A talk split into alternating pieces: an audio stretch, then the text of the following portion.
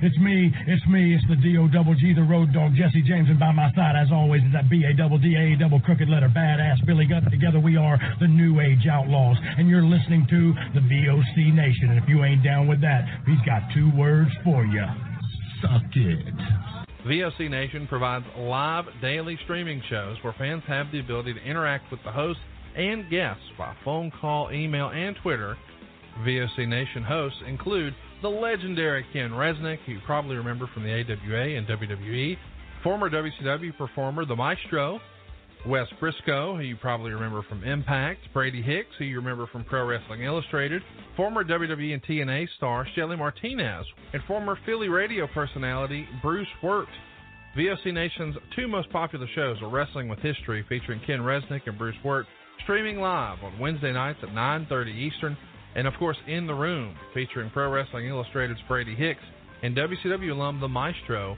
And by the way, both of these shows take callers live during the show. What are you waiting for? Go listen live right now at VOCNation.com and subscribe to all of our podcasts by searching for VOC Nation Radio Network on your favorite podcast app. Oh, and follow them on Twitter too, at VOC Nation.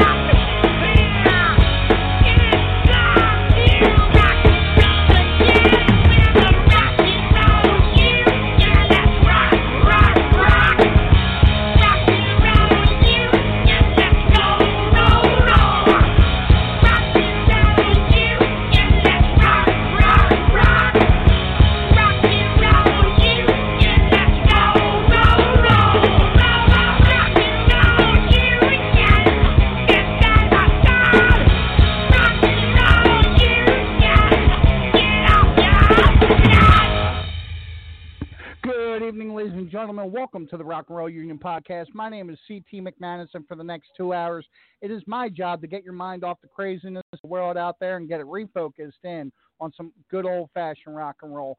If you guys are out in the Delaware area tonight, make sure you stop by at Bar 13 and give the guys at Rat Rod a big thumbs up for me. They are the theme song performers for our show, guys. So lot lot to get to tonight, guys. We have Steve Bello and Every Mother's Nightmare coming up in the second hour. In the first hour, we are going to be discussing everything to do with cover bands. We had somebody post on the Rock and Roll Union page, a former member, mind you, uh, done for specific reasons, that wanted to post on the Rock and Roll Union page if you're a cover band, you're not a professional, you don't know what you're doing. We're discussing all that tonight and clearing all that up. But, guys, before we get to all that, it is my extreme pleasure and my honor to introduce to you my special guest co host of the evening, founder of BLE and the hardest rocking dude on the East Coast in rock and roll, Brad Lee. Brad, you with us, brother? I'm with you, brother. How you doing hey, tonight? Good, man. How you been? I've been all right, man. Hanging in there, man. I was running around running some errands today, so I, I made it home about I guess about a half an hour ago or so, so I can make the show. So we're looking forward to this. It's going to be a lot of fun time tonight. Hell yeah, man. So I mean, with uh, with everything going on now, with uh, with the whole COVID situation and things going around, has there been any talk from the BLE camp as far as ballroom blitz, as far as anything uh, that you're associated with that you can kind of uh, update us on? Yeah, I mean there is. I mean, uh, of course, you know, with what we do with the company and and being in being in the music industry, just like everyone else, artists, bands, uh, venue owners, promoters. We're all we're all trying to uh, to keep an eye on this thing and do everything that we can to ensure that when um, live music comes back to full capacity, it's back full strength. And um, this time we uh, we plan to put some stuff in effect to make sure that if something like this, God forbid, happens again, that we're prepared for it and we're not all caught with our pants down. We can react a little bit better the next time. Um, you know, it's caught everybody off guard and um, you know, it's dampened some spirits and put people in many depressions because they can't get out right now and and and join in live music like they they've been able to do in the past. But um, we're doing everything we can right now to watch it. Um, we just got some good news the other day that uh, one of the venues that we used to actually do some shows at is uh, back open under new management, and they have the ability to have a capacity. On one side, it's a two-sided venue. On one side, they can allow up to 250 people in and on the other side they can allow up to 170. So um, nice. that's going to be a place that we're gonna we're gonna entertain having shows at once a month, um, and do like a monthly showcase up there. Um, get back in the good graces and just wait for this thing to go full capacity so we can get some of the bigger events and some of the festivals off the ground. Do some rescheduling for some of the stuff that we missed out on because of COVID and go from there. Now, one question that I had for you, and I'm sure we'll talk about this in depth later, but uh, there there was a big notion, and I think you and I have always been on the same page with this. A lot of people out there saying that rock and roll has been dead, or the, that golden age of rock is gone, and I, I believe that you're on the same page with me, and feel like you know there there's still a lot more left to be done. I mean, it's never over, right? I mean, that that's what's good about artistry of any sort of any kind you know, it's it's it's not a numbers game anymore. It's a, it's the artistry. It's a matter of opinion. So, I mean, for people to say that it's dead, maybe what they view it as is dead, or their perception right. of it is dead. But rock and roll will never be dead because rock and roll is a way of life. It's not necessarily just a genre. I agree with you 100%. Well, guys, we are going to listen to uh, the the new track from Glenn Mock. He was back on the show back in August. He is from Kansas City, Missouri. He is in the trop rock circuit. I'm glad to bring this to you. He dropped this with me uh, a couple of days ago. I promised him that I'd play it on the air. This is Glenn and the Tropical Dreamers, Carnival by the Sea.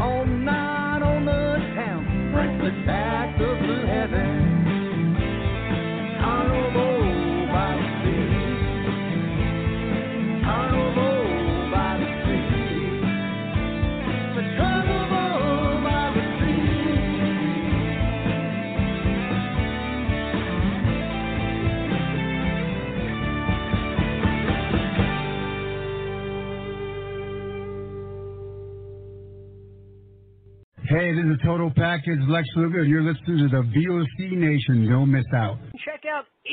Room, Every Tuesday night at 9. Listen in. Pro Wrestling Illustrated's Brady Hicks, former WCW star Stro Maestro, Kathy Fitz, Matt Grimm. And you and Ray are there too, right, Ray? We sure are, and we've got great guests like Lex Luger, AJ Styles, Taku, and more. It's a heck of a party. Plus, I didn't get thrown off uh, buildings. And then when Uh, you're pregnant. I didn't get pregnant either. Sometimes I think it gets so ridiculous. We were getting into like snuff film territory there. In the Room, 9 p.m. Eastern on VOC Nation. Wrestling with History, the voice of choice, and Killer Ken Wrestling. When I die, they're going to open me up and find about 2,000 undigested Northwest Airline cheese omelets. Mr. Chris Cruz, what's going on? Jesus, how did I get roped into this? General Adnan went to school with Saddam Hussein. He cried, I cried, he cried, and we're good friends. Adnan lost a lot of family in the Iraqi war. Everybody loves Granny. Wow. Yeah, see, a lot of people don't know that. Yes, Diller, you guys are busting me up. Catch Wrestling with History with Ken Resnick and I live on VOCNation.com Wednesday nights at 9.30 Eastern Time or listen to the podcast by searching VOC Nation Radio Network on your favorite podcast app. Stadium Journey, the worldwide leader in stadium reviews for the traveling sports fan, is proud to present the Stadium Journey podcast on VOC Nation. Join us as we talk with prominent figures from around the sports world to discuss issues pertaining to sports travel and stadiums around the globe. New episodes air on VOC Nation Wednesdays at 6 p.m. Join Paul Baker, Dave Cotney, Mark Viquez, Dan Calachico, and guests from throughout the sports world on the Stadium Journey podcast on VOC Nation. each and every Thursday night. Check it out. WCW star Stro Maestro takes you on a journey. It's WCW Retro. Talking old school match of the week, talking dream matches, taking your calls and looking back on an incredible career of acting, entertaining, and wrestling. Check it out. VOCNation.com. WCW Retro. Be sure to call in Thursday nights, 9 Eastern, on the VOC Nation Radio Network. Yo, this is Jerry Stein of the Nasty Boys. Yeah, Brian Knobbs here. You get ready to get nasty? Well, listen to the VOC Nation, baby, because it's about to get nasty all around and up in this mother. Get ready. Nasty Sensation is coming at you. The worldwide leader in entertainment. This is the VOC Nation Radio Network. Welcome back to the Rock and Roll Union Podcast, guys. Uh, back here again with my special guest co-host of the evening, Mr. Brad Lee. And uh, before we start this roundtable, that we're going to be talking all about cover bands and different things that bands do and don't do, and the right place for cover bands and the wrong place for cover bands. I wanted to shoot the shit a little bit with my friend Brad here, and we're Brad. I know you've been in and around the, the scene for a long time. Uh, what do you feel is like the the proper mindset behind a cover band? When you say the proper mindset behind a cover band, you mean from like what the expectation should be when a fan goes and sees a cover band, or do you mean Yeah. like when you're forming a cover band actually in the band? All right, so say if you're a bar owner that that hires a cover band, what do you think the expectations? Let's just take it down a notch. Uh, what do you think the bar owner's expectations for that cover band are? From a, from a bar owner's mindset and and from a promoter's mindset, um, I don't I don't particularly do a lot of a lot of cover band stuff. I don't discriminate against cover bands, so there's a place for it. But the mindset um, that I that I've come to know from venue owners and from promoters when you're hiring a cover band is that you're looking to maximize your occupancy. Um, you're looking to find a, a band that's going to draw, and a lot of people that come out to see live music on the weekends, unfortunately, are a lot of weekend warrior type of Yep. um, of demographic who want to go out and and party and dance to songs that they know. And as you know, where the ladies go to dance is where the guys are going to go. So one Hell hand yeah. washes the other. So um, that that creates a lot of the success of a cover band is uh, the familiar the familiarity of it. Yeah, man. I mean, Eh, I've been. My parents were booking agents back in the late '80s, early '90s. I kind of grew up in the scene, and they dealt more with the cover bands than the original acts. And for me, it was always. I I agree with you fully. Where the girls are, the guys are, and for some strange reason, you know, there it seems like everybody's still going out looking for the same music that they were looking for 25 years ago. But there's also, you know, where do we start covering the new stuff? Who covers the new stuff and what new stuff do they cover since rock is where it's been? So, I Well, mean, that's not something that you- you're going to see overnight. I think it's a gradual evolution. Um, you know, there comes a point in time where obviously it's going to have to switch over because we're not we're not in clubs right now listening to you know doo wop. You know what I mean? Right. So, you know, it, it it gradually evolves. But you know, looking back on everything, it looks like it, it evolved rather quickly. But it's a gradual evolve. It's just that we're out so much in it and being in the scene. The more you go to these concerts, the less you're going to realize how much it is actually changing.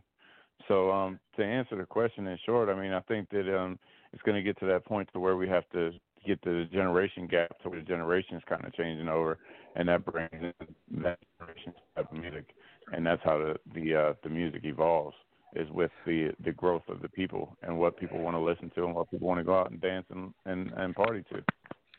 So we have the three members, the three other members of our roundtable this evening.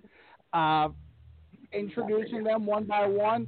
The lead singer and frontman of Shades of Grey. He's a big, uh, well-known person to our show. Dizzy Tizzy, you're with us. Hi, Mr. Mr. Union. This is Ethel at Dr. Johnson's office. Um, we've got your test results back. You you've got stage four gonorrhea. You've got two cases of the bloody flux, and um, oh, let me.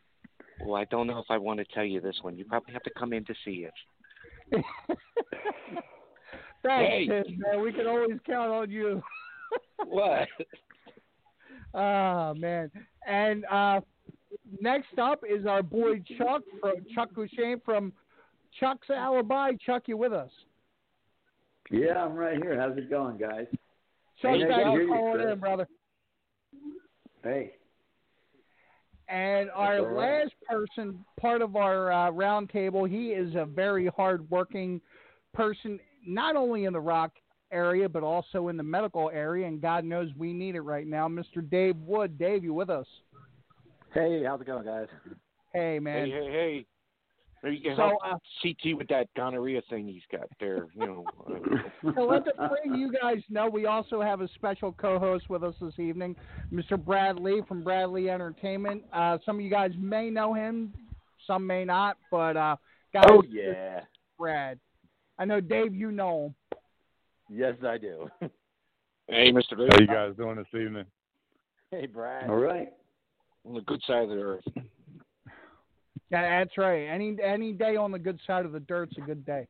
But uh, we were just talking. I don't know how much you guys heard right before you called in. We were talking about the bar owners' expectations behind hiring a cover band, and uh, I'm sure that you guys saw. I know Dave saw firsthand what really inspired this show behind somebody saying the cover bands were not professional. Where I feel like in some aspects they have to be even more professional. But um, what do you Can I- guys feel? I'm just going to open it up, and you guys can freely talk about it any way you Can, want. can to. I say one thing? Can I say one thing about cover bands versus original bands? Go ahead, Tiz. There's not there's not one musician who picked up whatever instrument they're playing for the first time and started playing an original tune. They started playing somebody else's tune. So that's mm-hmm. that's all. you know? No, you're you're right, a hundred percent. But I mean, I was going to as the the question that I was going to pose to you guys, and you guys can talk about it any way you want to, is what are, what are not only aside from not professional like moronic mentality, whatever that was, to whatever else is out there. What are the misconceptions behind representing a cover band? Hmm. Misconceptions representing a cover band. I don't know about that misconceptions, but you know what? Uh, as far as professionalism or amateurism, uh, it all depends on how much time you're spending honing your craft. Whether you're in a cover band or an original band, uh, if you're not spending the time working on your craft, you know what? You're an amateur, and uh, I'm sometimes surprised to see what passes as a professional act in some clubs. You know, if I go into a club and and I'm seeing a band that's getting paid to entertain clientele, goddamn, sorry, but gosh, you know, you better uh, be good. You know, if if I'm gonna sit there and cringe because of what I'm hearing, you know what? I don't want to be there. I don't care if you're original act or if you're a cover band. Right. You know what the hell you're doing. You know. I'm sorry Yep. if it sounds harsh, but there's plenty of them out there. I heard the. your. Uh, I'm sorry, I didn't catch your name. Uh, you talked about the weekend warriors. You know, uh, the guys that hang out once in a while and get together. Hey, let's let's do an act. You know, uh, they're not practicing all the time. You know what? You, you got to know your stuff. I'm sorry. Yeah, I, I I agree, and I I told CT this. I've seen a change in the bands that are playing. Uh, back in the 70s and 80s, if you were a band and you were signed to an agent, let's say like Apollo Artists and stuff in this area, uh, you you had talent. You jammed. You, there were bands out there that were that brung it every freaking night. I go out now, and some of these bands, I mean, they're mo- no more than garage bands, and they're playing every weekend and stuff. And I'm like, how are they doing this? Where is the where is the pride in what you're doing and trying to get? Oh, 'cause some of the stuff is is it's it's not presentable, and I don't know how it gets Yeah. out there. But any any bar can sit there and pull a pool table off to the side or a jukebox and hmm. say, hey, here's a stage and play. I can uh, try. Well, that depends on what they're willing to accept as payment too, though. I mean, you know, Yeah. sometimes you get what you pay for. You know, Right. you might get well, these here- bands that here's are like something to something that you know to take to take into consideration, not to cut anyone off, but also take into consideration how much the process has changed between how bands used to get booked and how bands get booked now. It's like That's now right. you've got a bunch of bands that are self starters, and before it was you had to have an agent or management going to these clubs and and get the gigs, you know. And now, you know, you got majority of the times the bands are the ones that are doing all the promotion themselves and the management themselves and going out and fighting for themselves to get these gigs. So not to take anything away from their hustle and how hard they work and their work ethic, but that doesn't mean that just because you can pick up an instrument and walk into a bar that you're worthy of being in that bar. And That's right. you know, every band has to start somewhere and I get it.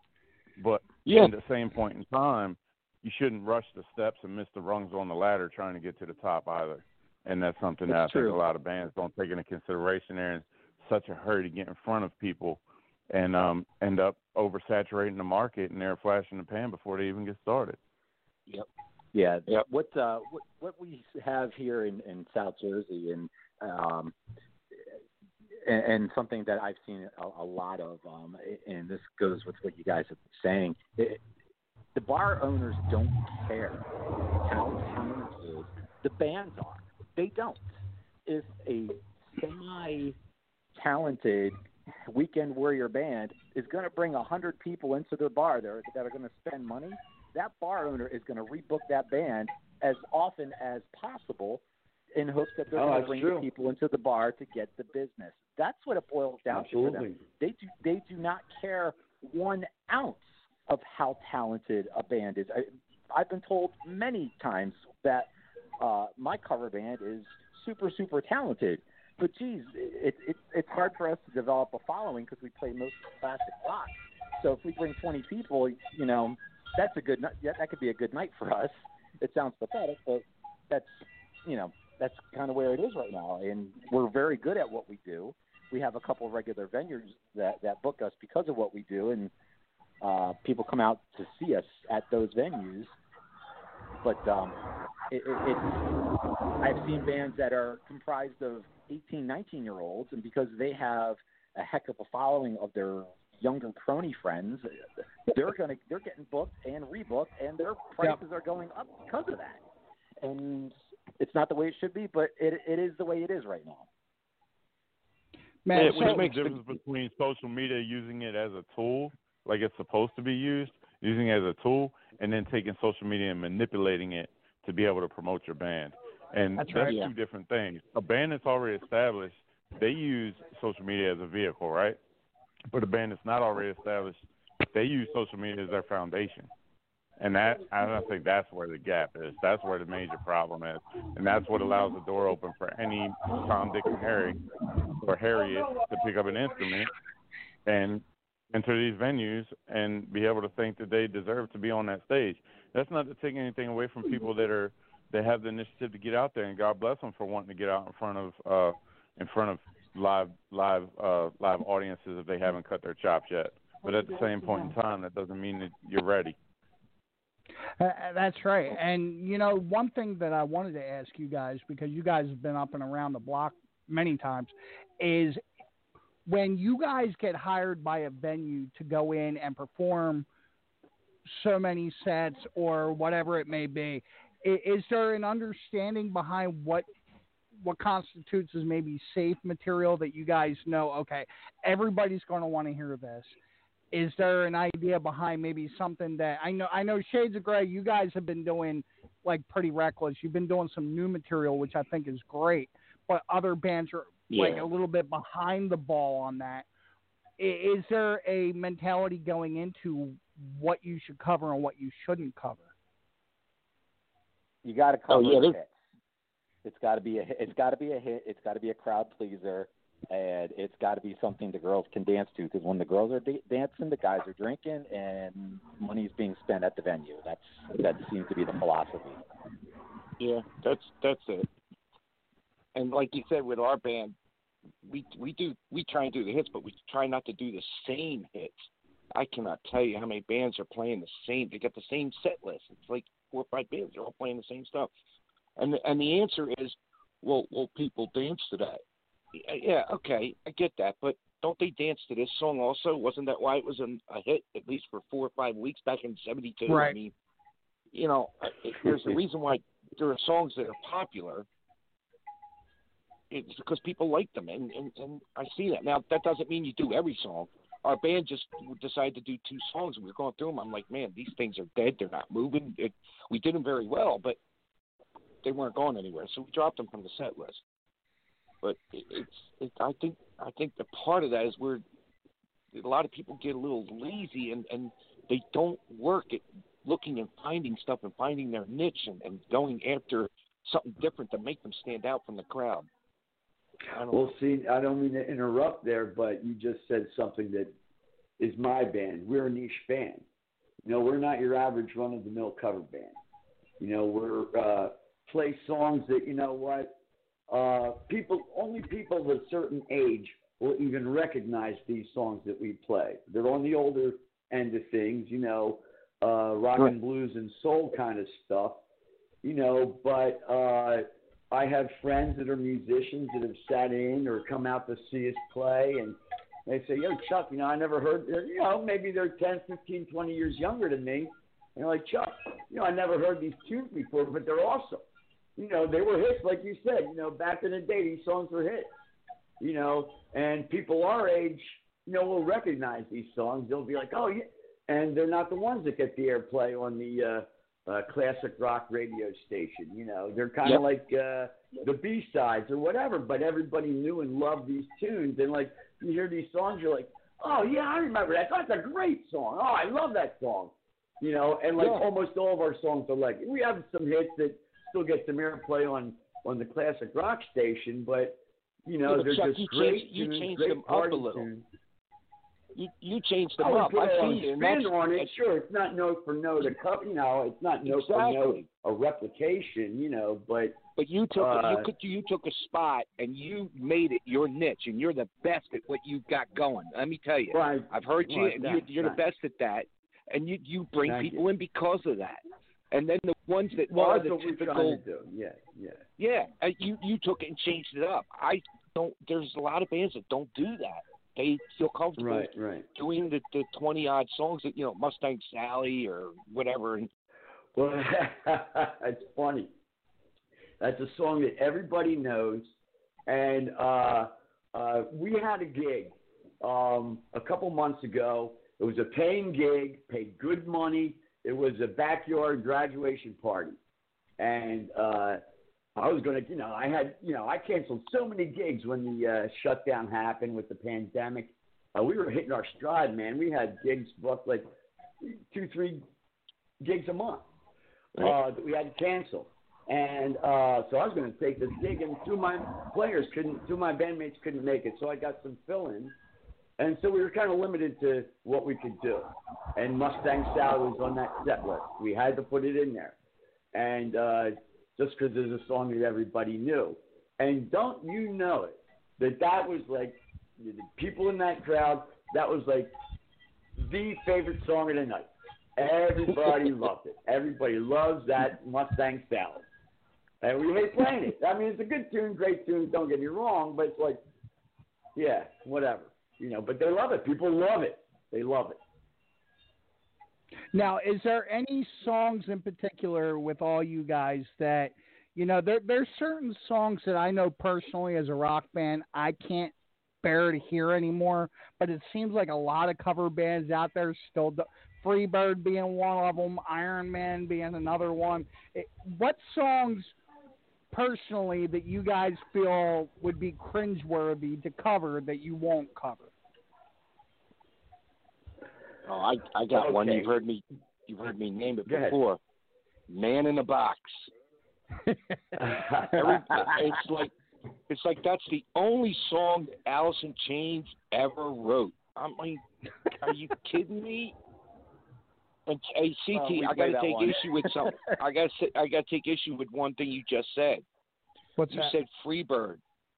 Name me the last time you heard a band play Freebird. That's true. Yeah, that's that's that's a joke. Nobody plays that anymore. That's like yeah, everybody yells it. Hey, free! That's the joke. That's the joke. Exactly. Everybody yells out Freebird. You know, nobody plays it anymore. Now That with you two, But now with you two Sally's guys being there. in, That's gotta be- now I know Dave's Dave's more more towards my age, but with you guys being a little bit older than me, was there a time in the club where everybody was playing that that it got to that point?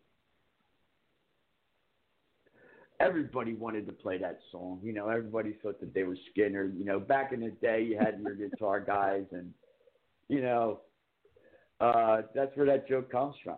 You know, everybody was doing it. You know, the other one was uh, back then was American band. Everybody was doing American band. Yeah.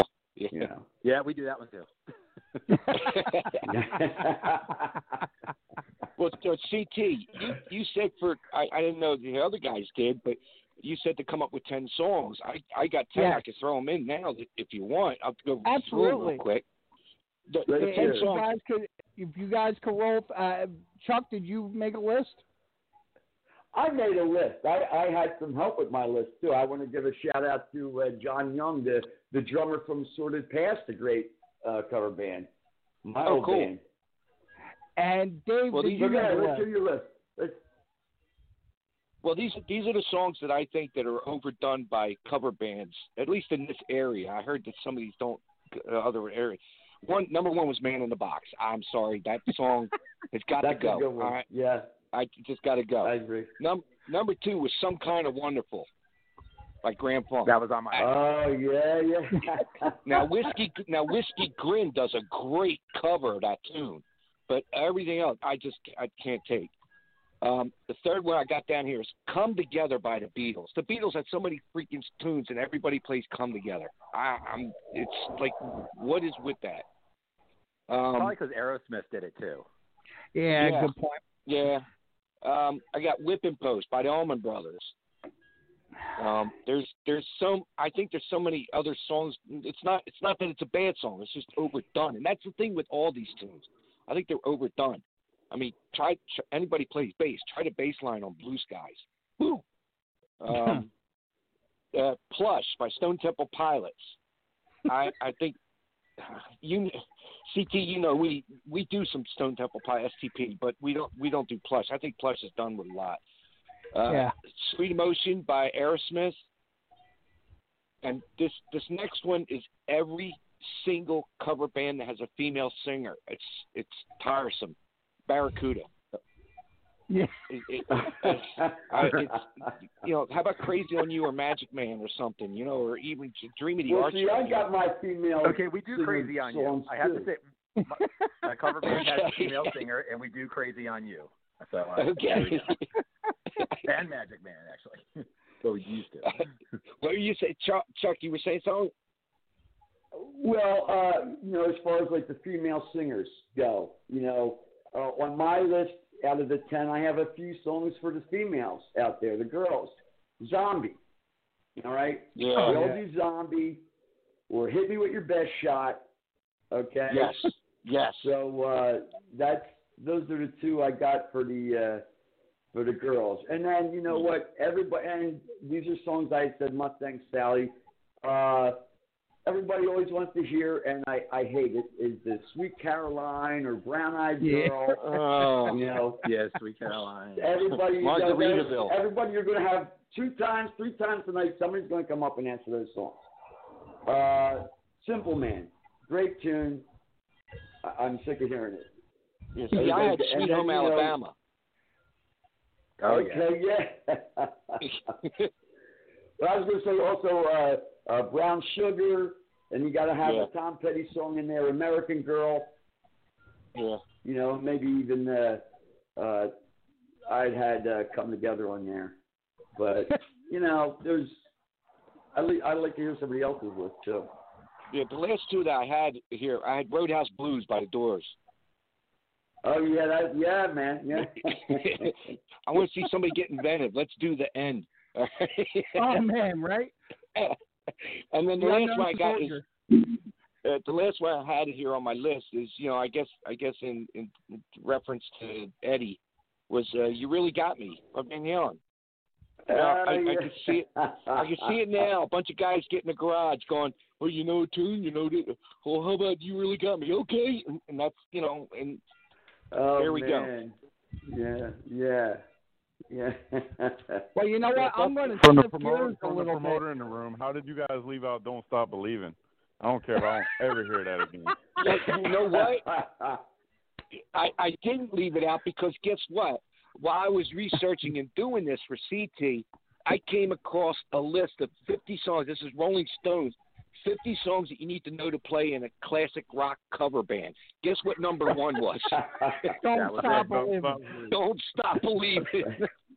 That's the uh, that's the number one downloaded song on iTunes. It's Now, is that the for- number one downloaded song of all time. Now, is on that for all the white chicks who show up to the show drinking pumpkin spice lattes? Hey Yeah. man, take it easy Yeah. on pumpkin spice, man. if you got time, CT, I could run down this real quick if, if, if after everybody does does their list. Yeah, I man, we I got could plenty of time. Yeah, it's 50 songs, and you you'd be surprised. And guess what? Big mouth me, you know, with me. Oh, I don't want to do that. Uh, some of these songs uh, my band does, you know. So there goes my opinion, right?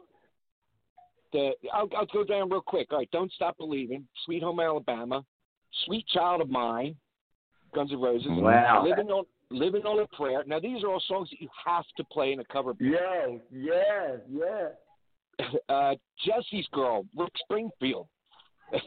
uh, he, here you go. Sweet Caroline and Brown Eyed Girl, right back back. uh, Summer '69. Play Oh, that man. funky music. Uh, American Jesus. Girl. You shook me all night long. Hard to handle. Mustang Sally. Roadhouse Blues. I love rock and roll. Walk this way, Aerosmith. I just I want you to want me by Cheap Trick. Uh, Tush by God. ZZ Top. Oh my uh, god. Pride and Joy. Rock and Roll by Led Zeppelin, Brick House by the Commodores, Your Love by the Outfield Crazy Train by Ozzy, Rock and Roll All Night by Kiss, Long Train Running by the Doobies, uh, Enter Sandman by Metallica, Life in the Fast Lane by the Eagles. I don't know about that one. Um, Keep Your Hands to Yourself, the Georgia Satellites, Old Time Rock and Roll, Bob Seger, Magic Carpet Ride by Steppenwolf. How did that get over Oh, Born to Be. Wild? I, uh, all right, Yeah. Pour Some Sugar on Me by Def Leppard, Superstition by Stevie Wonder, Here I Go Again by White Snake. Uh oh, hit me with your best shot. There it is. uh, Any Way You Want It by Journey. Journey's on here twice now. Okay. Honky Tonk Woman. Yep. Uh, the Joker by Steve Miller. All Right Now by Free. Can't Get Enough by Bad Company. Some Kind of Wonderful. There we go. Wanted Dead or Alive by Bon Jovi. Jenny Jenny, which I think is a fun tune. I, uh, what I Like About You by the Romantics. Jump by Van Halen. Talk Dirty to Me by Poison. Highway to Hell. Me and Bobby McGee by Janis Joplin. Basket Case by Green Day. Man in a Box. There we go. and What I Got by Sublime is that's the 50. Wow. Wow. I don't have to go out tonight. I was going to go see a cover band. I don't have to go out tonight. you just ran off your entire happening. set list. I'm sure. Oh my god. Oh my god. That is awesome. That is Let me awesome. ask you guys a question. So with with everything being said, now there there's places for cover bands and there's places for original artists. Where do you find is the best? I mean, obviously bars and clubs. I mean, there used to be a big scene when I was a kid, when we were all kids back in Atlantic City. If you got into the casinos, you were big time. Um, what are the best spots for you guys right now? Well, right now, I would imagine in in my immediate area, you know, because like I'm just a stone's throw from Time Out in Barrington. Okay, that's a premier spot. Laughing Fox down the road in Magnolia uh, was uh, is picking up there with that kind of stuff. Uh, you know, uh, I see you would do the shows at the uh, uh, oh Jesus. What were the shows you were doing at the uh, Hot Shots? Yeah. Uh, you know, uh, that's a little. Uh, they could fix that place up a little bit. Uh, you know, but um, you know, uh, what was that? Sweeney's was an up and coming spot uh, for some of our bands in this area. We're going to Sweeney's. I know that they're venturing into the Delaware area now. I really haven't been down there. Yeah, Bar Uh, 13. Yeah, and you know, there's that nice spot. I you know, I would love to have gotten my band in there. Is the uh uh the firehouse or whatever it is up in uh Yes. what is that in Burlington or you know Great the spot. Union Firehouse, whatever it is, but uh, The Fire? uh is it the one in Philly that you're talking about? No, there's a no, place no, the in, one in uh, what is it? Oh, Burlington? man. It is Burlington, but I got to say they took an old firehouse and they revamped You it into a about the music. firehouse where L.A. Guns and Pretty Boy Floyd and um, Britny No, Fox played a couple years ago? I wish. That one, that's a nice venue too. But uh, Yeah, see, the, 'cause- the first one they they revamped from an old firehouse. It was a legitimate firehouse for the town, and they turned it into a music venue. And it was um, if you guys have ever been to Witches Ball in South Jersey, um, it was right outside of where they hold Witches Ball in Mount Holly. It's um, it's an amazing venue, but That's what I'm talking about. That's what I'm talking about on Washington Street in Mount Holly. yes, Because Yeah, there's, there's another place over in Philly that did the exact same thing. They took a firehouse and converted it into a bar and a venue to play. That's called the Fire. I don't know if you guys Okay, this is the that. Union Firehouse in uh, Mount Holly. Yeah. Gotcha. Okay. So I, I want to Yeah, ask yeah. Brad, as far as being the promoter on the side of everything, where would you, what would your be your ideal situation be as far as booking cover bands and where you see placing them and how you would utilize them? Well, I think the biggest duty from a promoter standpoint is a promoter knowing their their areas and where they're promoting. Um, you know, it's so easy for everyone to say, you know, oh, I'm a promoter now because all they think they have to do is hit the share button on Facebook. That's so right. you have to get out there and actually be hands on. A lot of these, a lot of these concerts, the promoter is not even at the shows.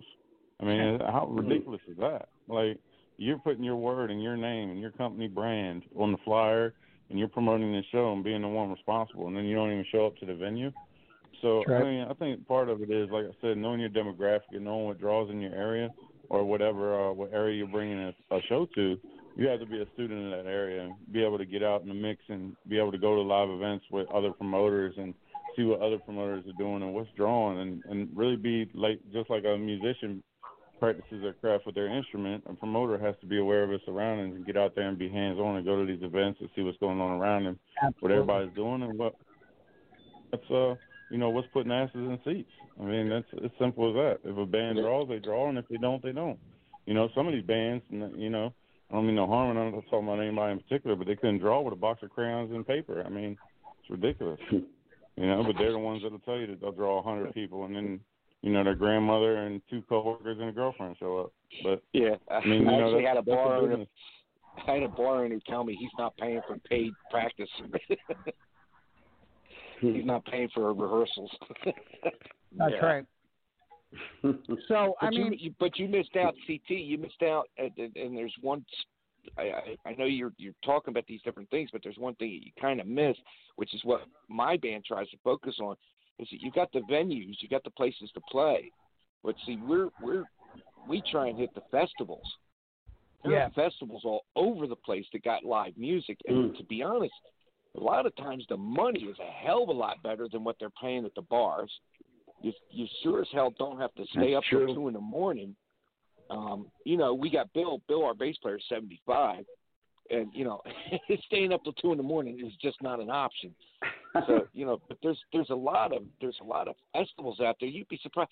I was looking at the Apple Scrapple Festival down in Delaware, man. They they got the balloon festivals. They got they got all kinds of festivals They- for they flatulent festivals. I you know it's it, it, there's stuff out there and they pay well. Yeah, they do. We festival uh, our market, band and the reason played, uh, it can pay it can pay a lot better is because it's got higher occupancy. I mean, when you Yeah. got some of these bars that can Right. only hold 250 people, they can only pay for so much. When you get some of these festivals out in the middle of a field, or some of these large uh, large festivals that are coming to some of these concert halls and uh, and theaters, I mean, the occupancy is so much more. If you got a thousand people versus 250 people, or a couple thousand people, look at M3. You know, when you got an amphitheater or something like that to work with, I mean, you can pay the bands a lot more, and uh, that draws an even bigger crowd when you got cover bands at festivals because then people get more bang for their buck. And you know, right now it's all about creating value, especially in times like this where people are already struggling financially because of the pandemic and not Yeah. being able to bring everything in full capacity. Right now, it's all about creating value and keeping the keeping the uh, the fans that we have and the supporters that we have. Hell yeah! So we we have about ten minutes left. I also wanted to do uh, wanted to give you guys a chance to, if you have any shows coming up, if you have uh, how people can go about finding your band. Uh, Tizzy, I'm going to save you for last because you know what we're going to talk about. Yep, But uh, okay. Dave, as far as uh, cool with me, like where are you guys? Do you have anything planned? Do you uh, what are you guys up to right now? Uh, our last official gig was back in February. Uh, everything that we had scheduled um, at our main places uh, got canceled. Um, they did a gig. Uh, it was a benefit gig for one of the uh, band members' uh, bike clubs who uh, they they got a fill-in bass player because I couldn't take off of work. Uh, but other than that, we don't have anything going on at all whatsoever. And um, I, except um, I think we're doing uh, a benefit at the Laughing Fox uh, at some Sunday in November. Uh, Okay. For helping hands, for helping hands kind of thing, um, and, and, and that's it. Oh man, yeah, COVID's killing everything. Um, Chuck, do you have anything coming up? Yeah, no, we don't have anything uh, lined up right now. Our last gig was just this uh, private party, and then we uh, hooked up with uh, uh, Tizzy over there, Dizzy Tizzy, uh, for the jam on the dam this summer. We had a great time. It was a Great show, day. man. Yeah. Uh, Oh, he yeah, they killed. but, I uh, freaking absolutely loved that Chuck's alibi. They were freaking awesome, man. Uh, thanks, thanks, thanks. But uh, you know, we just now started getting together regularly uh, for indoor rehearsals. Uh, uh, two weeks ago, uh, uh, you know, uh, we jammed out back in my backyard a couple of times over the summer. But you know, my keyboard player, uh, uh, he's got family members that are, uh, uh, you know, uh, high risk. You know, so he was a little wary of. Uh, even with our controlled, you know, I made a little sneeze guard uh, out of an old uh, light stand. I hung a uh, uh, clear uh, shower curtain liner from it, so I I could sing and all my water molecules uh, wouldn't go spraying all over the place. But you know, I didn't blame them for not wanting to come in there. But now the numbers are were improving, so we, we just started practicing. So you know, we're going to do our thing and uh, just bide our time and uh, see what what goes on. You know. Uh, there were all those outdoor shows. Once in a while, you know, you'll see us uh, individually or together pop up somewhere. I did something with Eddie Lambert over at the Laughing Fox a couple of weeks ago, and my keyboard player and guitar player sat in with us. So you know, we we get out there and do stuff, but you know. And uh, you can check between... us out at chucksalibybandlive.com. How about that? That's awesome. And, and between both you yeah. and Cool With Me guys, you, you know, as far as anything is concerned, please drop them on the Rock and Roll Union page. That we're always there to support you guys. And uh, Tiz, you uh, first start us off with Shades of Grey. If you guys have anything upcoming, and then we'll get into what we're going to talk about. Yeah, I'm finalizing. I think we're going to show up actually this week, next week at the at Timeout uh, for the open mic night. I think they're going to have nice. us as featured uh, featured band there in addition, they're running the the trilogy of terror. They've got Damie Danzy, AJ Slick, and Georgie Rumble all playing that night too. Oh, so yeah. that next next Thursday night, the open mic at Timeout's going to be freaking hopping. Um, can't wait, man. And uh, as far as n- breaking news is concerned, I know it's before Halloween, but plans have to be planned. Tizzy, why don't you? Uh, I'm gonna let you break the ground a little bit on the uh, the Rock and Roll Union toy drive for 2020. It's a little different this oh, year. Yeah, we're uh, well, uh, CT and I we're doing a toy drive, and uh, what we're going to do is we're getting bands for this week to, to sign up, try and get bands as collection points. Uh, for the fans and whoever wants to donate can at least contact the band that signed up with us. Um, I've got the Pep Boys of Turnersville involved, uh, partnering, and they're giving us bins that we can give to all the bands that to collect all these toys. And then on December 5th, actually that starts November 1st. We're going to be doing that, starting starting that, starting the collection. And then on December 5th, I'm going to go around and with Santa and the elves and and and uh, the Easter Bunny probably I don't know. Um, we're going to be picking up all these toys and stuff, and we are taking them to the Salem County. Um, I forget the name of the Board of Family Services, guys. okay. And I mean, the, the one the one thing I can say about the Salem County Board of Family Services is they are the hardest hit, hardest region in South Jersey as far as um, children that are affected by drug abuse or children that are affected by family disputes or family violence or things along that line.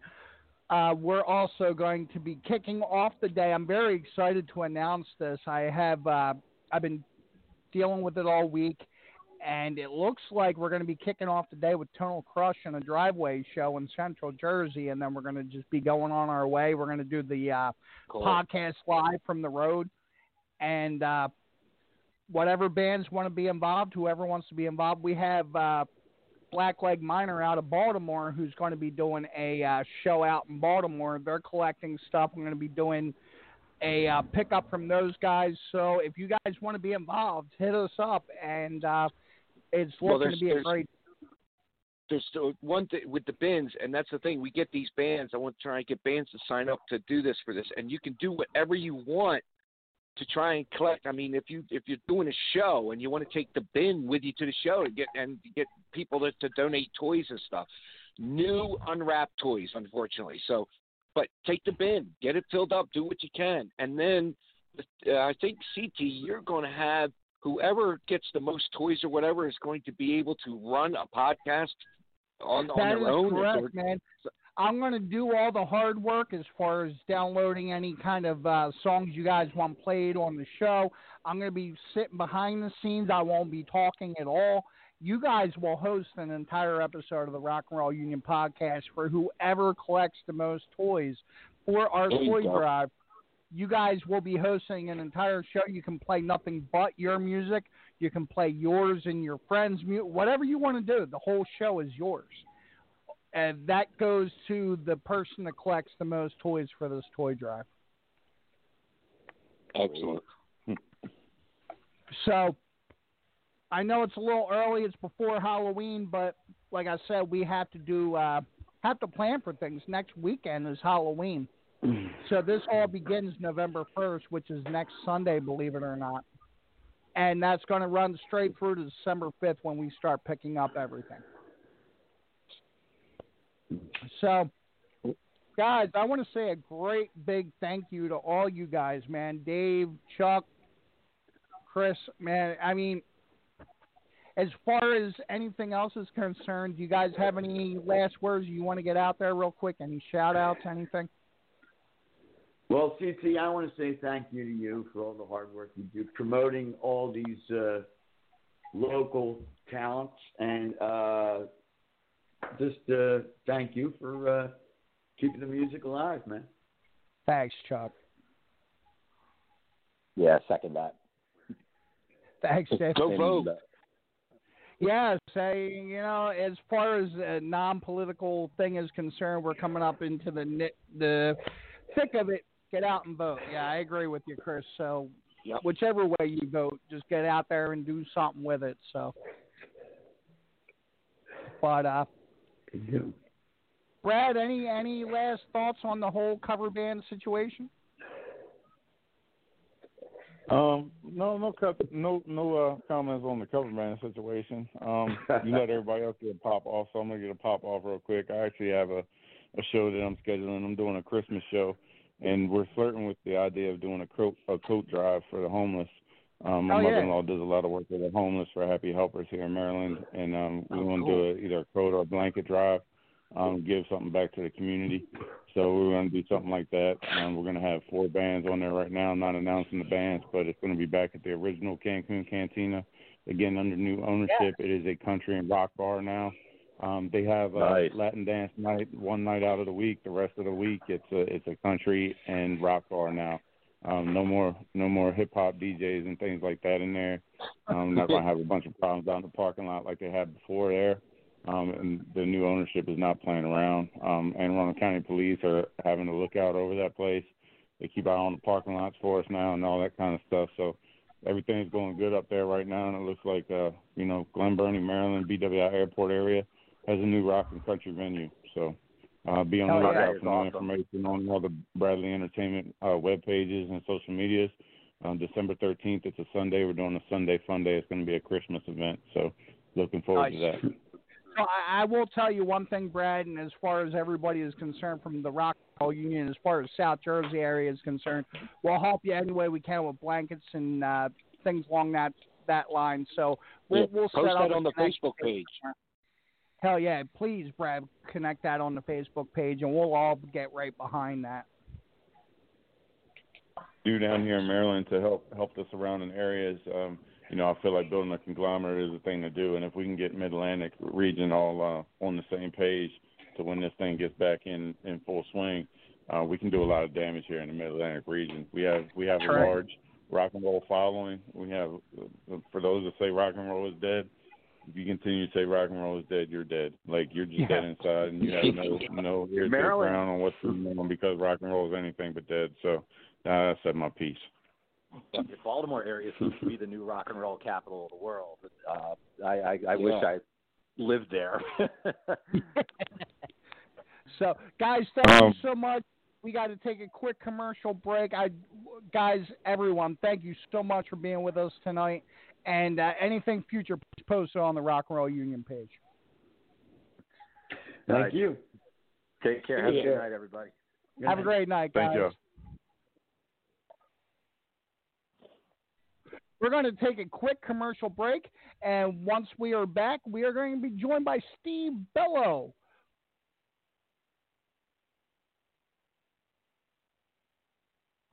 Don't go anywhere, guys. We'll be right back.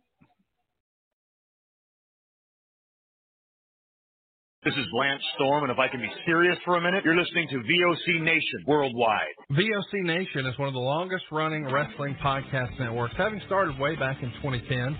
VOC Nation provides daily streaming shows where fans have the ability to interact with their hosts and guests via phone calls, emails, and Twitter. VOC Nation hosts also include former backstage interviewer from both AWA and WWE, Ken Resnick, former WCW performer The Maestro, former Impact performer Wes Briscoe, Pro Wrestling Illustrated contributor Brady Hicks, and former Philadelphia radio personality Bruce Wirt. VOC Nation's two most popular shows are Wrestling with History, featuring Ken Resnick and Bruce Wirt, streaming live on Wednesday nights at 9.30 p.m. Eastern, and In the Room, featuring Pro Wrestling Illustrated's Brady Hicks and WCW alum The Maestro. Both shows take callers live during the show, and recent guests have included General Adnan, Tito Santana, Haku, Earl Hebner, Dangerous Danny Davis, Jimmy Hart, Ricky Steamboat, Brodus Clay, and so many more.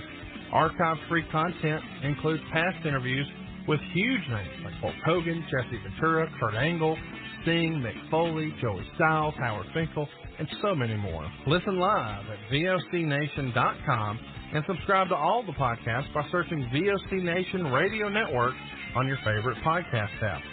And be sure to follow these guys on Twitter at VOC Nation.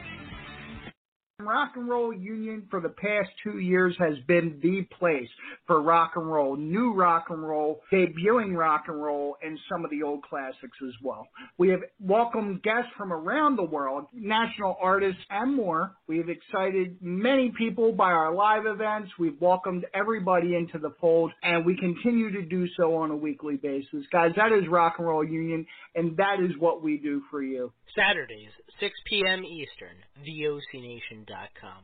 Wakey, wakey, eggs and bakey. The morning after, right here on the VOC Nation Radio Network. Brady Hicks and Homeboy Rap Boy here. I tell you what, we got a good show right here in the afternoon at 12 o'clock Eastern Standard Time on the VOC Nation. Talking wrestling, football, news, whatever's going on in the world today. VOCNation.com. Each and every Thursday night, check it out. WCW star Stro Maestro takes you on a journey. It's WCW Retro. Talking old school match of the week, talking dream matches, taking your calls and looking back on an incredible career of acting, entertaining, and wrestling. Check it out, VOCNation.com, WCW Retro. Be sure to call in Thursday nights, 9 Eastern, on the VOC Nation Radio Network. The worldwide leader in entertainment. This is the VOC Nation Radio Network. All right, guys, welcome back to the Rock and Roll Union podcast, and welcome back also with my special guest co host, Mr. Brad Lee. Uh, guys, we are now shifting gears to our next artist. This is Steve Bello, guitar player extraordinaire. We are very excited to welcome him into the Rock and Roll Union family. Steve, are you with us? I'm right here. Hey, man. Thanks, Steve. Uh, I'm not sure if you heard, but we also have our special guest co-host, Brad Lee. Uh, he is the head of Brad Lee Entertainment, promoter, and uh, mm-hmm. just general a hardworking guy on the East Coast as far as rock is concerned. I know he's also had his uh, stint in Vegas as well, so just a really good guy to get to know. But uh, Steve, man, thank you so much for taking time out of your weekend to join us. Oh, no problem. Man. I'm glad you wanted me on board. It's really cool. So, uh, if you could run us down a little bit as far as your history and uh, your background is concerned, a little bit, what can you tell us as far as how long you've been in the game? Uh, well, I've been playing guitar for 40 years. Uh, the professional musician for about 30. Uh, I pulled out for a little while. You know, as of last summer, I just wanted to walk away and recharge my batteries and where my life path took me. And I've been a music teacher for many years as well. And I totally enjoy it. You know, it's the biggest thrill when my students' eyes light up. You know, whether I'm showing them a C or an AC/DC tune or whatever, they're, they're totally into it. And, and uh, you know, I'm I put out seven albums since 2003, and I'm about to start work on my eighth one very soon. Uh, after that, you know, I think I'm just gonna say, all right, that was cool. I got a bunch of music out, and whatever happens.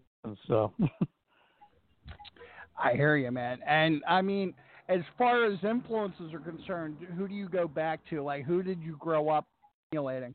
It was uh, when I was a kid, much much younger. I I heard Led Zeppelin, and that's what got music in general. Uh, and also, you know, stuff that you heard in the '70s you know, because of my aunt. Uh, she was listening to Aerosmith and Queen, Deep Purple, and then her boyfriend at the time, he got me to Kiss. And then a short time later, you know, I, I took up the guitar and I wasn't very serious with it, but then I heard Jimi Hendrix and it. I was like, I got to play the guitar for life. So him and Ritchie Blackmore were the two guys that made me say I'm going to do this for the rest of my life. And from there, I got into guys like Yngwie Malmsteen and Steve Vai, Vernon Reid, you know, typical heavy metal bands of the day, Loudness Accept, and you know, Metallica. I just tried to absorb as much as I could. I was listening to jazz fusion, I was listening to funk, I was listening to classical. I just wanted to be a little bit better than my peers, so I just played anything, everything I could think of. I hear you. Now, currently, uh, what are you what are you working on currently? I, I'm about to start my eighth album, and I I have a producer. His name is Michael Sabini. He's the drummer from the band Attacker. Uh, he's got a studio in Jersey City called Band Mother Recording, and he wants to produce my my record, which is great. Uh, I've, I wanted to announce who the drummer and the bass player were going to be. We were supposed to have rehearsal this past Thursday, but uh, the studio called me the night before and said they messed up my time slot. So now the rehearsal will be this coming Tuesday. So I hate to be coy. I don't want to mention the guys' names yet until you know everything is set in stone with rehearsal, the right. first rehearsal, see what happens. But I can guarantee, uh, I think people's lids are going to be blown off with who I who who would be helping me with the new music. It's going to be really intense. Man, that's great. Now, um, as far as the whole COVID situation, did that hold you back at all from anything that you're trying to get done? Well, when I when I walked away from performing this summer, long before all this happened, I, I just felt like to simplify my life. You know, I was I loved playing, but I just got honestly I got fed up with it. And when all this happened, everybody said, "Man, I bet you miss playing." I'm like, I I don't. I, you know, I was I lost students for a little while. Fortunately, they most of them came back, you know, because their parents were sure of their future. They lost their jobs and stuff like that. And fortunately, I got to build my student base. Uh, nothing really held me back. I mean, it's it's it was pretty upsetting that I couldn't sit in the diner for a while. I couldn't go to a bookstore for a while. I mean, that that's what kind of bothered me. But gotcha. now that things are slowly reopening, yeah, I I felt like okay, yeah, I have to wear a mask. Get it? It's cool. But now I can go into Barnes and Noble, you know, and I like simple things. I'm a simple guy, so. Now, going back to your uh, your latest recordings that you have, um, as far as the last single you had out was Snow Globe. When did you record that? Uh, that was August because August 25th. It was this year. I was on Twitter as I always am, and this woman uh, musician, guitarist, singer by the name of Rose uh, Alamo. I think that's how you say her last name. She made a post. If you have, you can write something for my Christmas Spotify playlist. Inbox me. So I thought, you know, I need a challenge. You know, I've written metal, I've written funk, written jazz, I've written reggae. I've never written a Christmas song. I don't know if it was in me. You know, I, I just don't know. So I wrote her and I said, if I come up with something, will you give it a listen? It's going to be instrumental. She goes, as long as it's like a holiday song, I'll be fine with it. So that night, I went downstairs into my little basement and I just started plucking on the guitar. And I'm like, wait a minute, this actually sounds pretty good. And I, I recorded a rough demo and I sent it to her. I said, this is not the finished product. "What do you think?" And she goes, "Wow, it's really nice." I said, "Give me a day, and I'll guarantee I'll have something really much nicer." So I just added a harmonizer on top, and I sent it to her. And she, All right, I'm putting this on my playlist, and then I thought, you know what? I'll sell it. What the heck? Right. And what was really shocking was everybody went, "Wow, you actually write nice. You can actually write nice songs." I'm like, "Don't don't get too used to it." So, but it was a nice challenge for me, you know, and I'm glad people like it, and it, it was definitely very very very different from anything I've ever done. So I'm not about to do a full Christmas album. I'm not kidding, you, you know, but uh, I I just did one thing. It was cool. Now, are you more comfortable, say, doing things instrumentally, or are you more comfortable in like a full band aspect? Well, I had to resign myself to the fact that I never really have a solid band. I I have a revolving door. I, it's just some the way it is, and it helps me stay on my toes. You know, if I think if I had the same lineup, you know, I wish I had ZZ Top or U2 and had the same lineup for 40, 50 years. I, I think I'd be in a better position, but I also, knowing me, I think I would get kind of bored. So it's good to have new blood every time. Uh, I've been very comfortable doing instrumental music. I used to do instrumental demos back in the 80s and the 90s to try to find a big band to play in and everybody would say, "Well, dude, you should do instrumental music. You don't need a singer." I'm like, "Well, you know, you need a singer get the record deal, and you need the singer of this." And and then when I signed my endorsement as in 2003, they asked me, "Do you have any CDs for sale for clinic?" I "I guess I do now." And I threw together an instrumental thing called Twisted Metal, and I'm, I guess I have an instrumental career, and that's how it happened.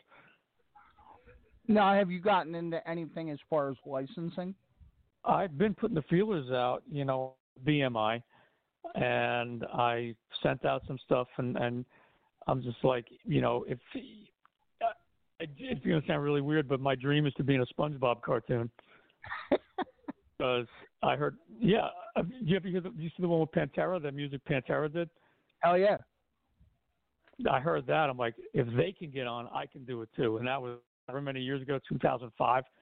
And then I saw the SpongeBob movie with my kids when they were younger, and Twisted Sister was in it, Motorhead, David Lee Roth. I'm like, I could do this. Right, so I put right. the feelers out. I'm like, put me in a SpongeBob cartoon. You know, even if it's 30 seconds in a car commercial. I mean, that, I've been trying to get out there. Like I've had, I've had friends say, you know, "What about video games?" I'm like, "Hell yeah," you know. But that that is like the toughest door to Yep. open.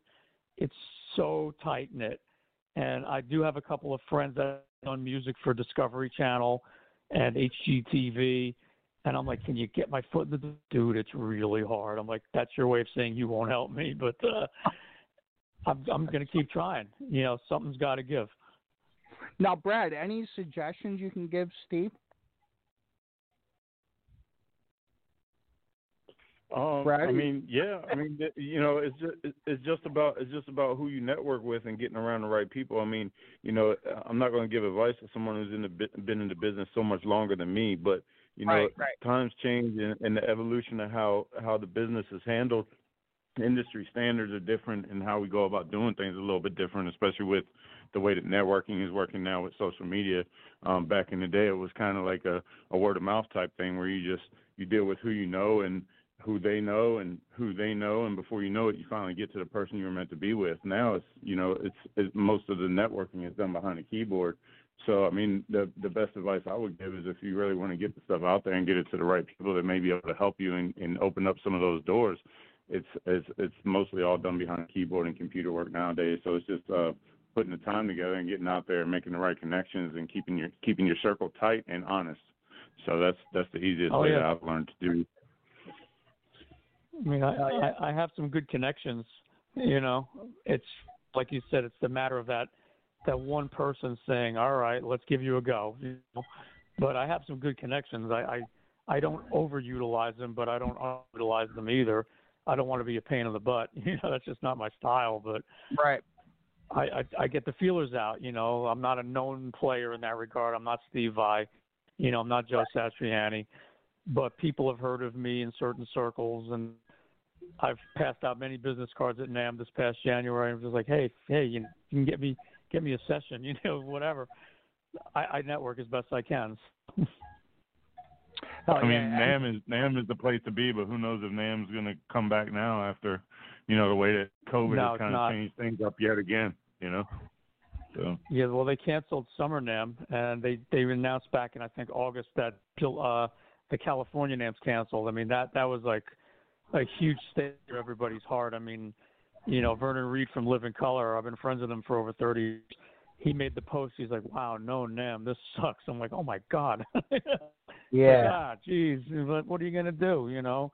So you you know, I think I think weird way this is the best time for musicians. You really have to put the grunt work in, and you could be a bit more relaxed just the same. You, you don't have to worry about somebody breathing down your neck. You better get this album out by Friday or you're dropped. And you know, I'm noticing a lot of musicians on a local level and national level. They they seem relaxed putting out music. Like, okay, we don't have a time constraint. I have a studio in my house. I'm just going to do an album. Great. You know, Satriani's doing two new records. He put something back in April. He can't tour behind it, so he'll just do two more records. So what the heck? I mean, the the beautiful thing about being an in- instrumentalist is that, like you were saying earlier, video games, movies, every it's so it's a little bit easier when you're not tied down to an entire unit to kind of decide Right. where you're going to try and focus your energies and where you can place your music and not worry about so much all the other members in there when it's just you. But I mean, what what makes you happier? Is it does like instrumental work make you happier, or playing in a unit make you happier, or where do you see your future going? Wow, great question. Uh, I, I I look at it this way: I managed to find the right musicians at the right time with each album. Then after that, whatever happens, happens. You know, I don't own anybody. Uh, a lot of musicians I've noticed over the years to be less loyal to the bands they want to be in. Uh, they they think you know, how's the best way I could put it? They don't want to be down. So I say to myself, all right, play my album. After that, you if you want to leave, you want to leave, and I, I I'll always be creative. You know, I'll always be writing. I'll always pick up my guitar and something will fall out of my into my hands, and it's a great feeling. If I find the right musicians for the album, great. After that, I just throw my fate to the wind and say, now what? So I just do what I do. I think I'm more relaxed in that regard. I'm not worried about, oh my God, I got to do this and I got to do that and stress out. And that's that's why I walked away from all of it. Like I'm stressing myself out too much. Yeah, I'm not having you. fun. And I mean, on- once you stop getting the enjoyment out of it, I think it's it's not worth doing anymore. And No. uh, I believe you're following the right path on doing what you need to get done. But I mean, th- this is such a hard time in which we find ourselves in, as far as rock is concerned, and as far as everything is concerned. But um, what's next for you? Or you said you're getting ready to do the next album, and Yeah. uh, any any idea of when you're trying to get that done by, or anything along that sort? I used to give myself a time limit or a timetable, and that's what freaked me out. So now I just say, all right. I, I'll tell you, I wanted to come out with an album in 20 in 2019. I did an album that came out in 2018 called Marblehead, and I started writing new music around Christmas time 2018. And I thought, all right, if I could record something in 2019 and get it out by the end of the year, that didn't happen. All right, let's shoot for 2020. Well, obviously that's not going to happen. but right, I figured, you know what? I, I, I tell people spring 2021. This way, they can't say, "Well, you said April, you said May." No, I said spring. this way, Yeah, if it comes out earlier, great. realistically, there's no cap on creativity. Um, but my No. my last question to you is: We're getting ready to play "Climbing the Walls." What can you tell us as far Nice. as your writing idea behind that, or what went into the creative process for that? Well, the song has an interesting backstory. I was trying to work on an album in 2006, and you know, some of it came together. Uh, that's that's a drum program on the song. That's not a drummer. I was working with GarageBand, and I had a bass player, and we had a huge falling out. That happens, and I put everything away. And then I just started working on other music. I for, totally forgot all those songs. I was like, whatever. Because of COVID and you know Right. not being able to record for a while, I went on my iTunes and I'm like, oh wow, I forgot about this song. So I listened to it. I went, wow, it sounds pretty damn good. and it's it's actually unmastered. You know, I left it. No, no, I take that back. It's un. It's not totally mixed. It mastered. I mastered it, and I figured let me just put that out there. And there was another song called "Smash the Past," which had a different title. And again, drumming, the bass player. I'm not going to name the person's name, but I put "Climbing the Wall." over. I said this is the perfect song for this year because everybody's going mental. that Hell yeah. planned. I went, no, but you can think that. You know, I'm a genius. So that that song I wrote, I was listening to. I still love the band, you know, like Unearth, Between the Buried and Me, Throwdown, like really heavy stuff. And I want I'm gonna try to write a song.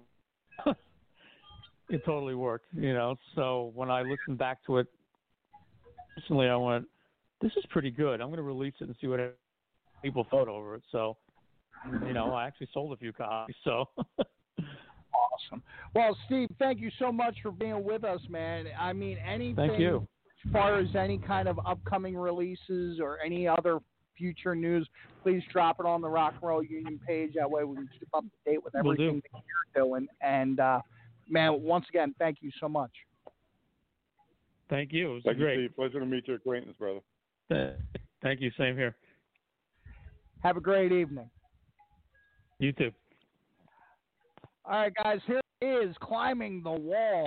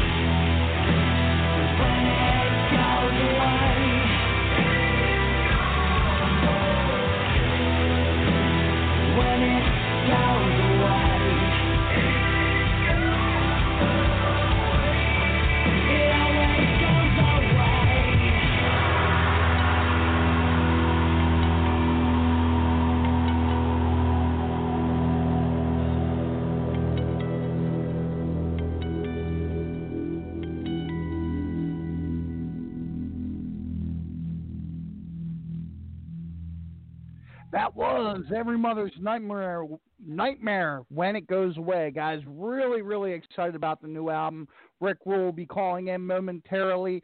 The new album from Every Mother's Nightmare just dropped yesterday. Such a killer album. If you get a chance, please check it out. Uh, Brad, any ideas? Uh, any thoughts on the band?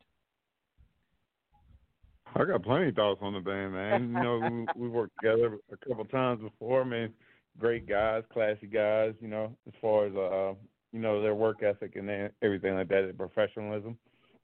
Uh, you know, we had uh, we had and have quite a relationship with Highball Music. So, um, you know, big shout out to Bill Chavis and, and Laurie. I know you guys are probably listening to hear hear your guys on the radio, but um, you know, they've been making their rounds promoting this album really hard, and they busted their ass to put together a kick-ass album. Uh, they've been hitting the circuit with the podcast and doing interviews here and there to get it out. And uh, you know, great group of guys and and truly hard-working individuals. And you got to love that about artists these days when they still work hard and don't expect the world to be handed to them. So that's a great group of guys you got coming on the show here. And I believe we got Rick with us. Rick, are you with us? I'm with you, sir. Hey man, yo, I just had to play that song. I listened to the whole new album today. Blew my mind.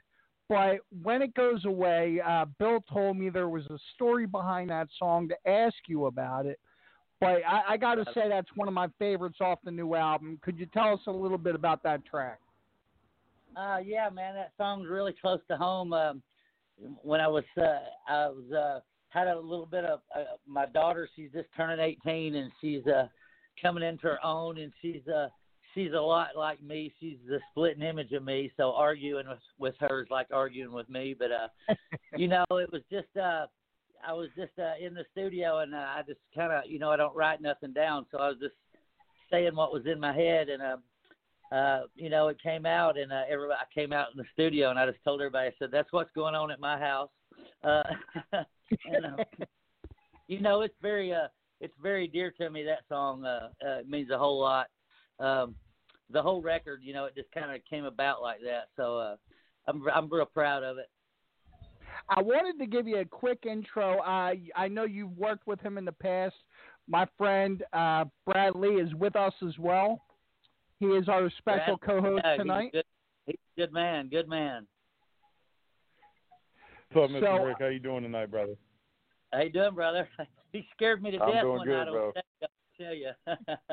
That was an accident, man. I didn't mean that. I, the look in your eyes, I didn't know whether you, I didn't know whether I came out and scared you or whether you were going to start swinging back at me, man. I didn't know what was going on there, but I was going to that hide, was, man.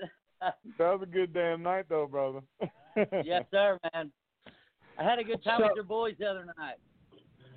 Hey, brother, don't worry, man. We'll be, we'll be back working together again soon. We uh we had a meeting on Friday at the at the venue where actually where that occurred at at that Cancun Cantina, and it's under new management again. And uh, we struck up a deal where we're going to be doing some shows together. So hopefully we'll be able to get you guys back through the Baltimore area, man, and promote this new album.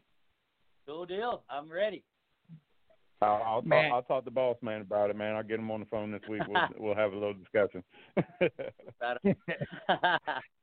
Hell yeah, Rick, Rick. One thing I got to say is, you know, I was looking back on uh, some of the albums that you guys have put out beforehand, and the album before this was Backtracks, and I, I got to say, I feel this is one of I, the one thing that I came away with on this album was that you had a lot on your chest you wanted to get away, and like it, it was one of the like one of the deeper, darker every mother's nightmare albums that I believe you guys have ever done.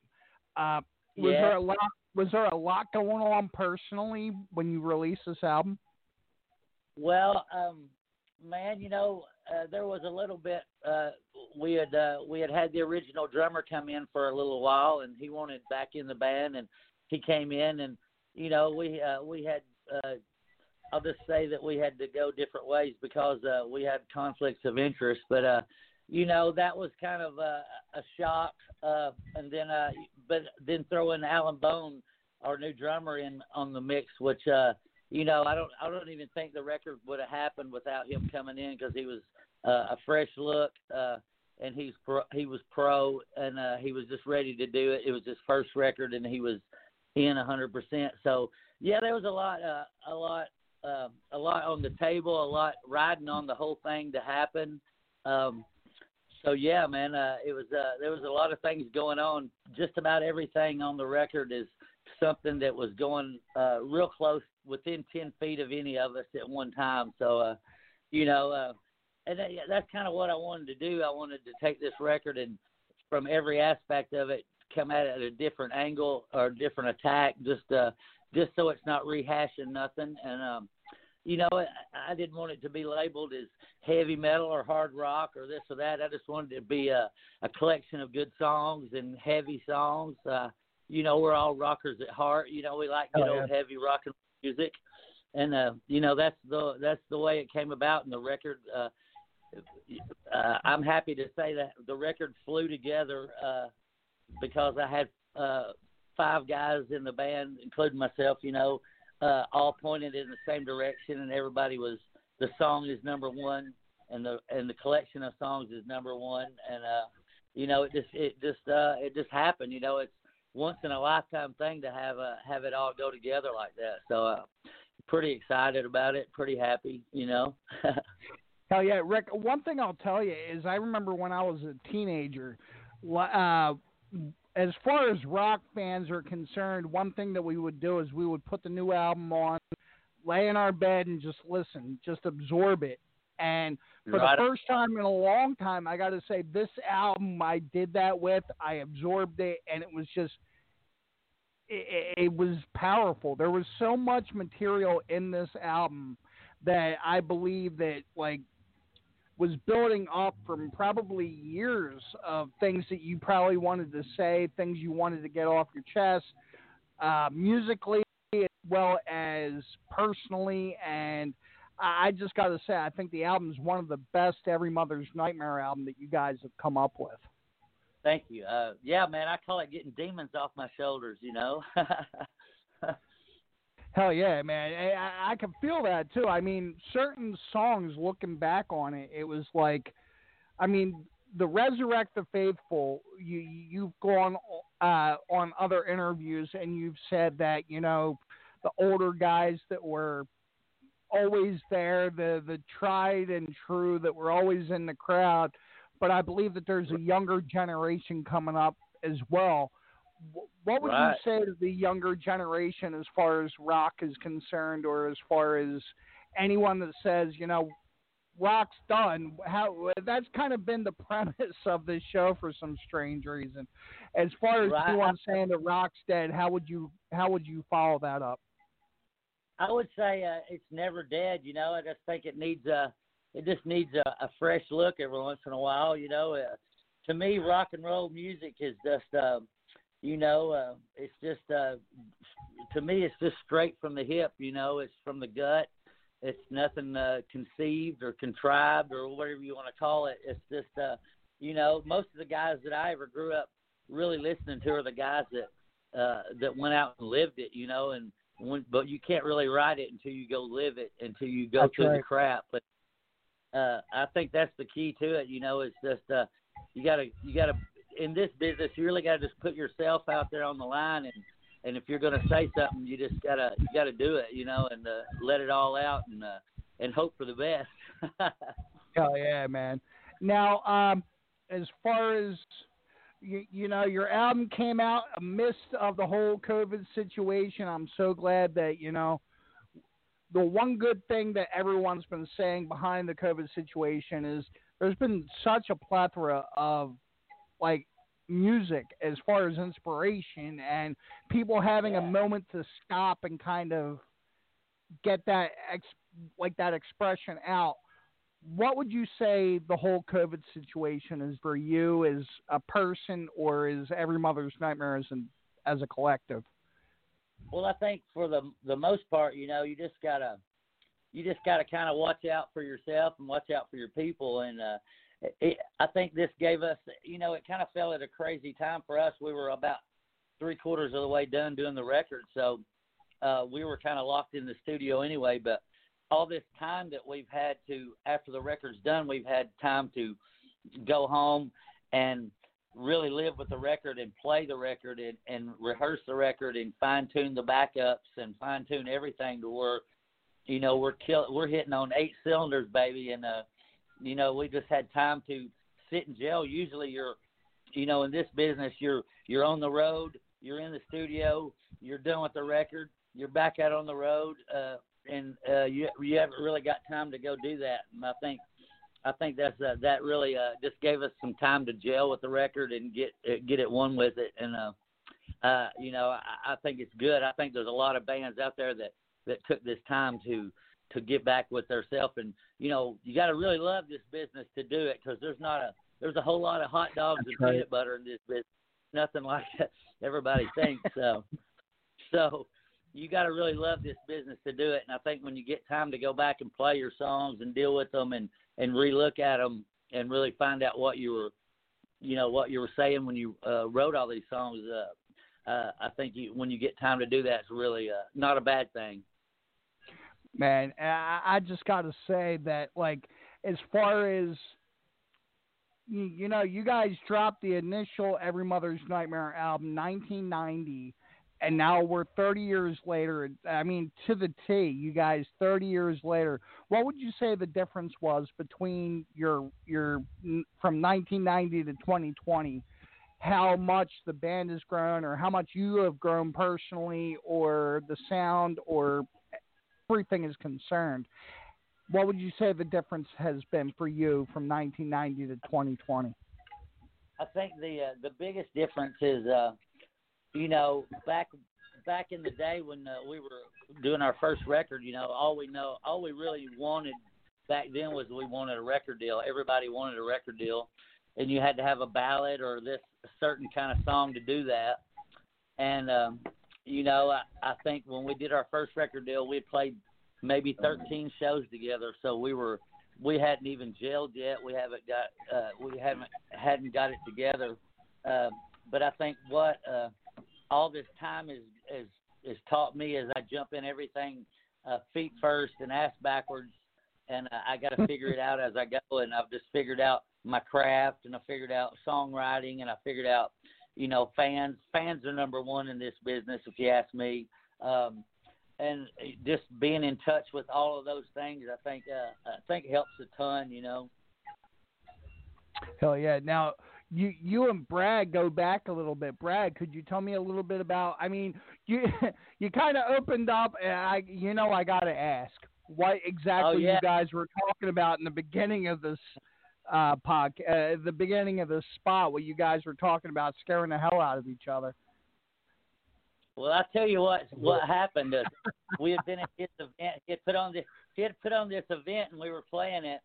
And uh, I didn't know that we were getting for, for our grind record. The record label got, you know, we all got plaques for the record. For the record, it finally reached the whole world, and uh, you know, it it started out as just a five song little disc here in in Memphis, and uh, I got with Bill Chavis, and he pushed it all around the world, and then and then uh, we did Brad and them's event, and uh, I didn't know we were getting plaques, but he came up on stage and he was he was mad, man. He said, "Stop right now!" He just made us stop in the middle of like the fourth song, and Wow. and he was he was pissed, man. And I was like, "Oh!" shit." so I started I started trying to find me an exit off stage. I was like, "Man, what did we do?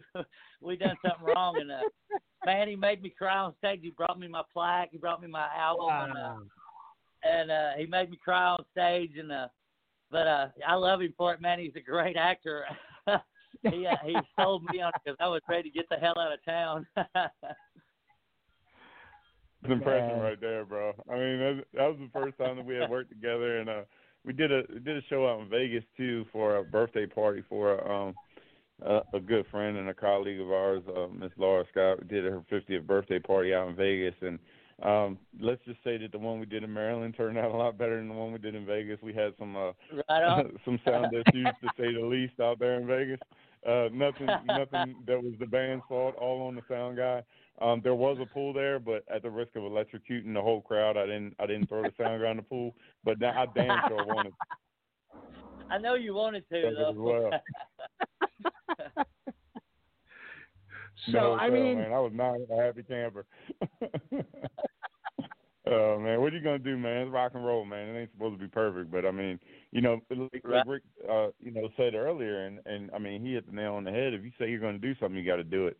And and you know when when some of these sound guys, some of the industry industry professionals, uh, you know they they'll tell you the world so that they can work with you, or so that they can be a part of an event or have something to do, or you know be a part of the ride. But um, you know, few and far in between do you find someone with the work and integrity and uh, every mother's nightmare and highball music. Those are you know some great entities, and uh, I love sir, doing man. doing You do, games with them. you do a lot, man. You uh, you do a lot. We have much love and respect for you because uh, you've done a lot. You've helped me a lot. So uh, you know, there's much love It's, there. mu- it's mutual, brother. Y'all keep doing what you keep doing, and I'll keep doing what we're doing. So, you know, like I said, you know, down the road we'll, we'll meet again. Don't don't you worry.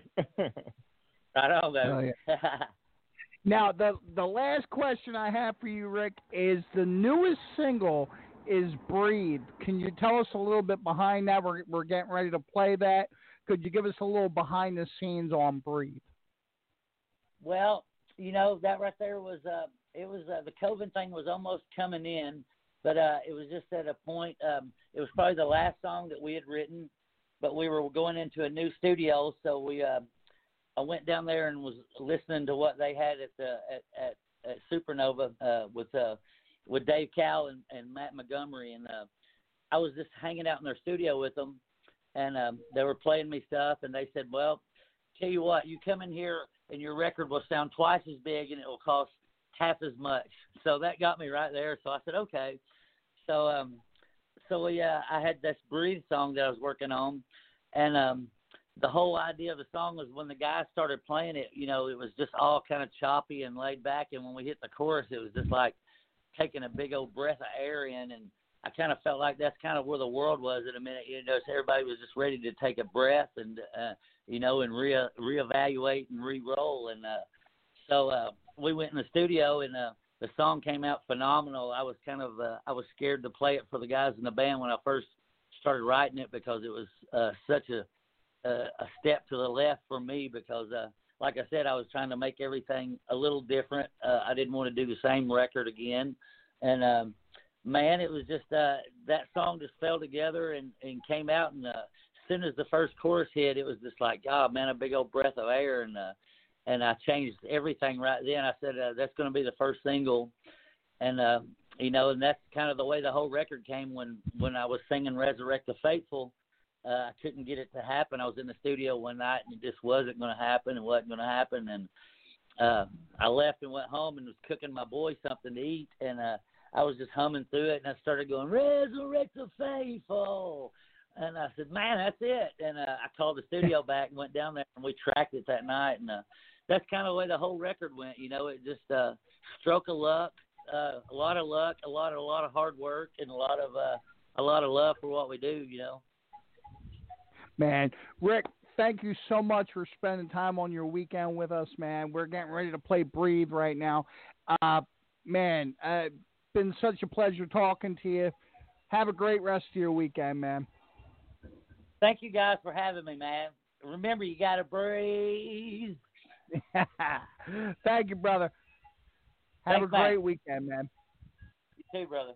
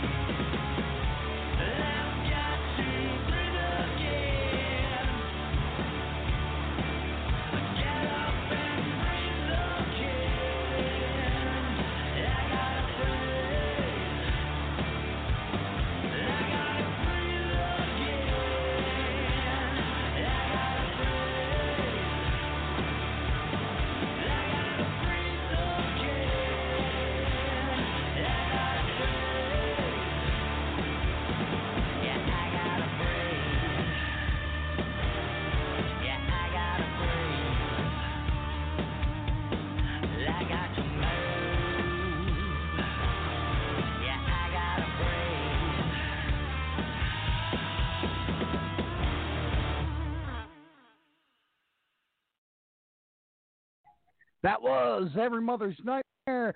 Big thank you to Rick Ruel for that interview, man. That was a great time. That was Breathe. Guys, make sure that you go out and you buy their newest album, Resurrect the Faithful, guys. Great album. I can't speak highly enough about that album. And once again, man, I want to say a big thank you to my guest co host, Brad Lee. Thank you, brother, for hanging all night. My pleasure, brother. I thank you to the Rock and Roll Union for having me. Keep doing what you do to keep live music and and and recorded music alive, man. Uh, people say rock and roll is dead. It couldn't be a bigger misconception. We're alive and well, brother. We're coming back full strength. Be ready for it. Hell yeah. And if you guys got a chance, if you're in the Delaware area, make sure you get out to Bar 13 tonight. Check out Rat Rod, October Black, and Whiskey Grin live at Bar 13. Show pops off in about an hour. So you guys still have a little bit of time to get there. Until next time, we're, we're going to be joined. Uh, I actually wanted to tell you guys a quick uh, heads up we're not going to be going live next Saturday night. Instead, we're going to be going Friday night in honor of Halloween. We're going to be off Friday night. We're going to be joined by Kevin Mercer, and we're also going to be joined by the Sabbra Cadabra lead vocalist for mm-hmm. our Halloween special. So we're going to have a little bit of Alice Cooper, a little bit of Ozzy Osbourne. We're going to be showing that on Mischief Night, Friday night special show time at six o'clock as usual, guys. So next Saturday night we're off. Next Friday night we got a big one, man. Brad, once again, thank you so much, brother. Brother, we'll we'll be in touch soon, man. I appreciate you having me, man. Take care and have a great weekend. You too, brother. And until next time, guys, remember rock and roll. Have a great night, guys, and a good rest of your weekend.